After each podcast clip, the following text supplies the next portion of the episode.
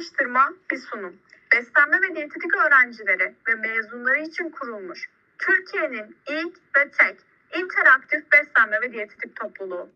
Beslenme ve diyetetik öğrencileri ve mezunları için kurulmuş Türkiye'nin ilk ve tek interaktif beslenme ve diyetetik topluluğu. Bir araştırma bir sunum. Beslenme ve diyetetik öğrencileri Ve mezunları için kurulmuş Türkiye'nin ilk ve tek interaktif beslenme ve diyetetik topluluğu. bir araştırma Bir sunum. Doğru bilinen yanlış efsaneler bölüm 2'den hepinize merhabalar. Ben bir araştırma bir sunumdan stajyer diyetisyen Ecem Özgür. Bu bölümümüzde de uzman diyetisyen Mücahit Muslu ile aklımızdaki soru işaretlerini gidereceğiz. Hazırsak başlayalım. Saat 6'dan sonra hiçbir şey tüketmemem gerek diye bir algı bulunmaktadır.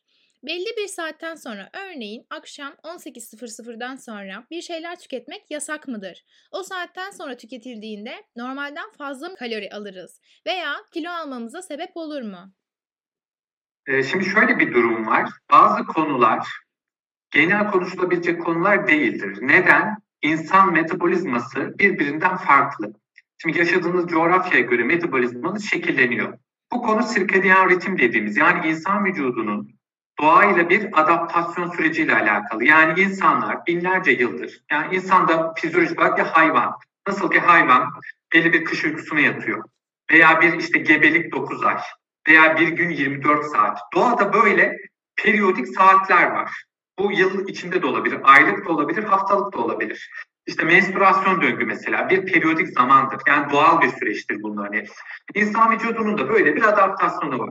İnsan ırkı binlerce yıldır güneş doğduğunda hayatına başlıyor, güneş battığında da dinlenmeye çekiliyor. Bazı hayvanlarda bu tam tersidir. Güneş varken bir yere dinlenmeye çekilirler, güneş battığında avlanmaya çıkarlar.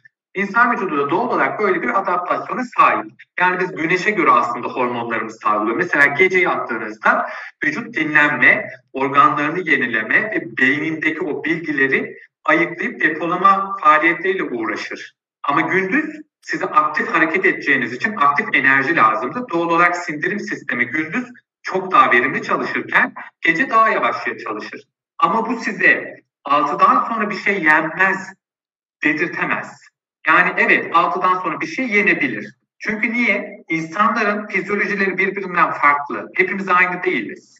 Örnek veriyorum kimisi günlük iki öğünle yaşamını çok verimli bir şekilde geçirebilirken kimisi üç ana, üç ara öğünle geçirebiliyor. Bunun bir altın kuralı yok. İlla böyle olacak diye bir kaide yok. Her insan kendi fizyolojisini iyi tanımalı. Mesela ben az az sık sık yiyenlerdenim. Yani öyle günde iki öğünde falan ben hayatta verimli bir dönem geçiremem. E, biliyorum çünkü kendimi. Yani az çok nasıl yaşadığımı biliyorum.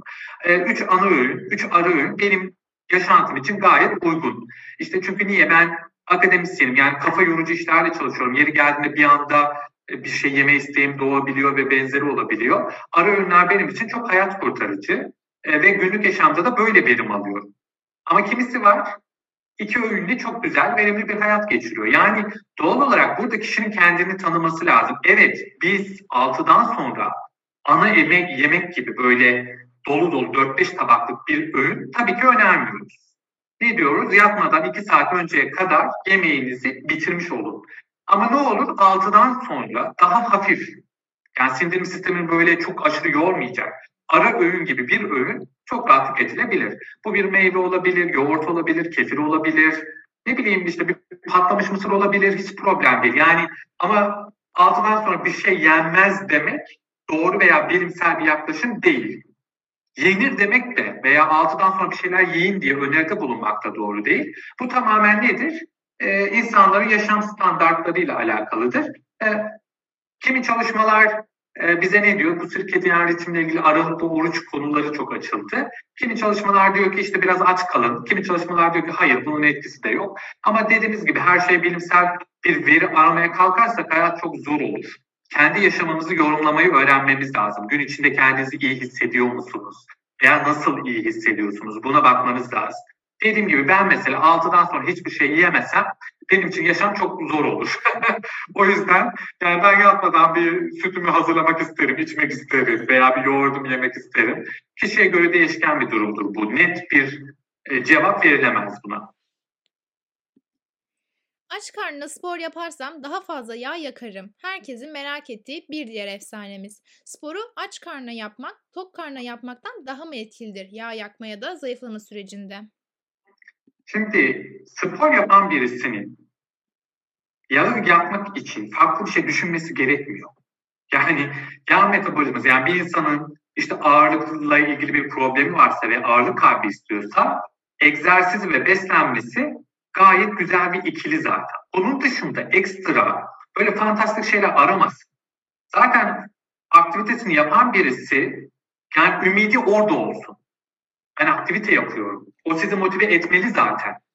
Aktive yaparken aman aktivitenin şurasını şöyle mi yapsam, burasını böyle mi yapsam diye ince detaylara takılınca işin özünü kaybediyorlar.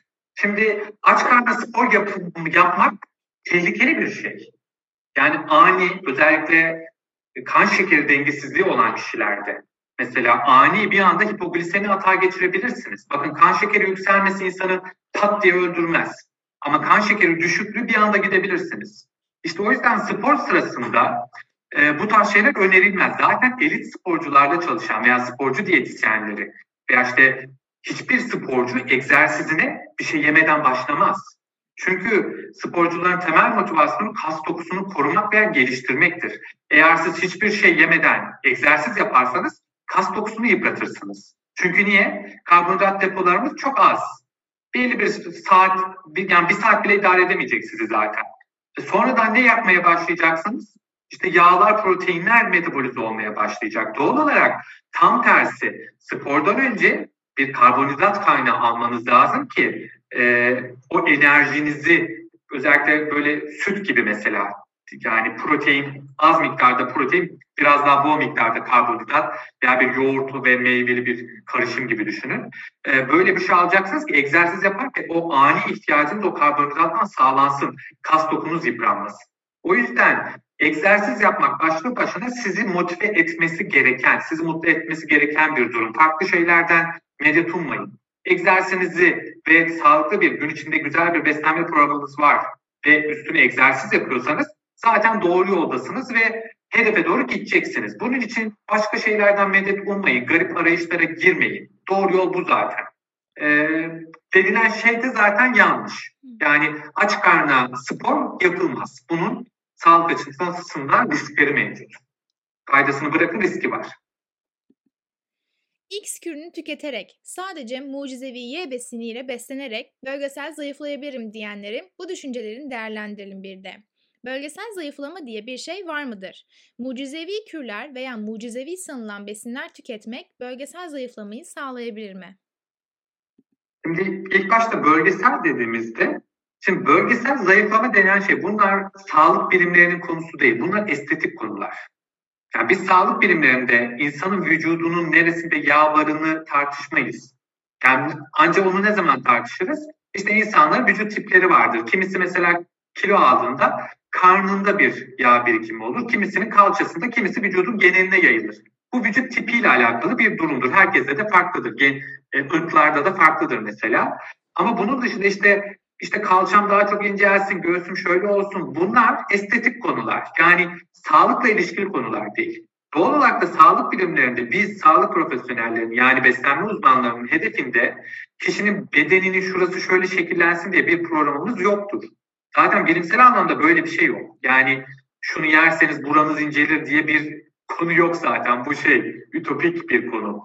Ama ne piyasada ne duruyorsunuz? İşte böyle garip garip aletler üretiyor. İşte şu bölgede çalışıyor ve bu bölgedeki yağlar eriyor. Bunlar dediğiniz gibi bizi ilgilendiren yani beni ilgilendiren konular değil. Ben bir sağlıkçıyım, sağlık profesyoneliyim. Estetik veya bu ticari ürünler beni ilgilendirmiyor. Hani insanlara önerim nedir derseniz, şimdi insanların vücut yapılarını tanıması lazım. Bir kere insanların kendi vücuduyla barışık olması lazım. Vücut yapınızı tanıyacaksınız. Yani işte kalçadan mı kilo alıyorsun, karından mı kilo alıyorsun, göğüsten mi kilo alıyorsun, vücudun tamamında mı kilo alıyorsun? Bunu bir bileceksin. Bu senin doğal yapın. Bunu değiştirmeye kalkarsan mutsuz olursun. Yani kalçadan ağırlık kazanan birisi benim illa da kalçam küçülsün diye uğraşırsa genetiğiyle mücadele etmiş olur. Bir insan genetiğiyle mücadele edemez, başarısız olursun. Ya da ne olur? Estetik ameliyatlarına gire çıka gire çıka yani şeklin değişir. Öyle söyleyeyim artık ne, ne diyeceğimi bilemedim tam. E, o yüzden kendi vücudumuzu tanımamız lazım. E, doğal olarak da sizin vücudunuza göre ağırlık artışınızda nerenizde yağlanma olacağını da bileceksiniz. Ha, bunlar X ürünü yemek, Y ürünü yemek, bunlar bir şey iyi gelir mi derseniz bir kere insan dünyadaki en çeşitli beslenen canlı. Beslenme örüntüsü en çeşitli. Biz bütün besinlere muhtacız. Bir kere üret, üretmiyoruz. Yani üretim potansiyelimiz yok. E, bütün besinlere de muhtacız. Bakın 21. yüzyıla kadar vegan toplum bile yoktu. Yani veganlık 21. yüzyılın teknolojisiyle sağlanabilir bir unsur. Mesela. Yani niye? Çünkü her şeyi yemek zorundayız. Öyle bir fizyolojimiz var. Mesela işte ne bileyim bir e, tembel hayvan sadece yaprak yiyerek yaşayabiliyor. Bizim öyle bir şeyimiz yok. Eksiklikler oluyor. Çeşitlilik lazım. O yüzden bizim beslenmemizde de mucizevi bir ürün yok. Hiçbir besin tek başına mucize değil. Ee, bu neyle alakalı? Sizin günlük besinleri ne kadar miktarda ve ne kadar çeşitlilikle tükettiğinizle alakalı. Yani çeşitli bir beslenme yoksanız, e, mevsiminde üretilen besinleri tüketmiyorsanız, e, ne yaparsanız yapın. Öyle işte şu mevsim, şu işte ne bileyim ürün mucize. Böyle bir şey yok. Bunların hepsi uydurma. Bilimde zaten mucizevi bir kavram yoktur. Hiçbir besin de mucize değildir. Önemli olan besinleri doğru kombinasyonlarla, bol çeşitlilikle, yeterli miktarlarda tüketmektir. Bunun dışında çözüm aramak e, mantıksız olur. Son zamanlarda yeme bozukluklarının da ortaya çıkmasında etkisi olan az kalori alarak kısa sürede daha hızlı kilo verebilirim yanılsamasını ele almak isteriz. Kalori kısıtlamasına giderek hızlı kilo verilebilir mi? Bu ne kadar sağlıklıdır? Şimdi aslında önceden biraz bahsettik, biraz daha açalım. Şimdi insan fizyolojisi dediğimiz gibi hiçbir zaman kilo vermeyi daha kolay yapmaz. Kilo almak daha kolaydır. Çünkü niye? Metabolizmamız bizi korumak istiyor. E çok canlının temelinde bu da bu, bu var zaten. Fizyoloji tüm canlılarda o canlıyı korumak için işler. E bizde de ne, ne diyor fizyoloji? Ne olur ne olmaz. Aç kalırsan hemen ben koruma mekanizmasına geçerim diyor. Yani dediğimiz gibi siz e, gereğinden fazla bir kalori kısıtlaması yaparsanız yani bu ne demektir? Bazal metabolik hız dediğimiz bir hızımız var biz. Yani siz hiçbir şey yapmazken böyle yatar pozisyondayken e, vücudunuz bir enerji harcıyor. Bu sizin hiçbir hareket yapmadan harcadığınız enerji. Siz günlük beslenmenizde bu enerjinin altında bir beslenme uygularsanız vücut uyarılır. Niye uyarılır? Bak senin yaşamsal faaliyetlerini gerçekleştirebilecek bir enerji bile alamıyorsun der. Riske girdin, ölüm tehliken var der. Vücudun anlayacağı şey budur bundan. Ve hemen ne yapar? Bazal metabolizmayı düşürür. Aa bana zaten çok az geliyor, ben yaşayabilmem için biraz daha düşüreyim der. Doğal olarak düşürdüğü için de sizin o çok kıstığınız kalori bile fazla gelebilir size. Yani kısaca aç kalırsınız ve kilo alırsınız. En saçma, en verimsiz, en mantıksız şey. Doğal olarak kalori kısıtlamak gerekmiyor. Biz ağırlık kontrolünde bizi danışanlara veya çoğu hastamızda şunu çok rahat görüyoruz. Ya diyete geliyor biz yatıyoruz. Aa ben bunların hepsini yiyecek miyim? Ya bu kadar yiyerek kilo verebilir miyim? Hep şaşırıyorlar. Çünkü yıllardır ağırlık kaybı için aç kalacaklarını falan düşünüyorlar. Aç kalınca ancak kilo verilir diye düşünüyorlar. E, hep yanlış çözümler aramışlar. Ya bir kere de bir uzmana gidin ya. Bir uzmana gidin. Bir uzmandan bir dinleyin. Ya sağlık bu. Böyle televizyondan, gazeteden öğrenilir mi? Yani bir uzmana git bir bak bakalım ne diyor. Şimdi geliyorlar, hadi uygula bakalım diyoruz. Ya ben bunu yersem kilo olurum, ben bunu yersem kilo olurum. Bir bakıyoruz bir daha hafta geldi. Güzel gitmiş yavaş yavaş veriyor. Sonra o da şaşırıyor. Aa diyor hem hiç aç kalmıyorum hem de kilo. Çünkü bu metabolizmayı anlamak budur. E siz metabolizmayı bilmeden, anlamadan metabolizmayı açlığa sokarsanız vücutta kendini korumak için depolar. Doğal olarak hem aç kalırsınız hem kilo veremezsiniz. Mutsuz mutsuz öyle yaşarsınız. Diyeceğimiz şey şudur. Bir profesyonele danışın, bir sağlık profesyoneline danışın. Düzgün bir programla aç kalmayın. Eğer ağırlık kaybı için bir diyet yapıyorsanız, aç kalıyor ve mutsuz oluyorsanız o diyet elinde sonunda patlayacak, başarısız olacağınız kesindir. Doğru bilinen yanlış efsaneler ikinci bölümde değindiğimiz sorular burada sona erdi. Üçüncü bölümümüzde yine uzman diyetisyen Mücahit Muslu ile doğru bilinen yanlış efsaneler serimize devam edeceğiz. Haydi üçüncü bölüme.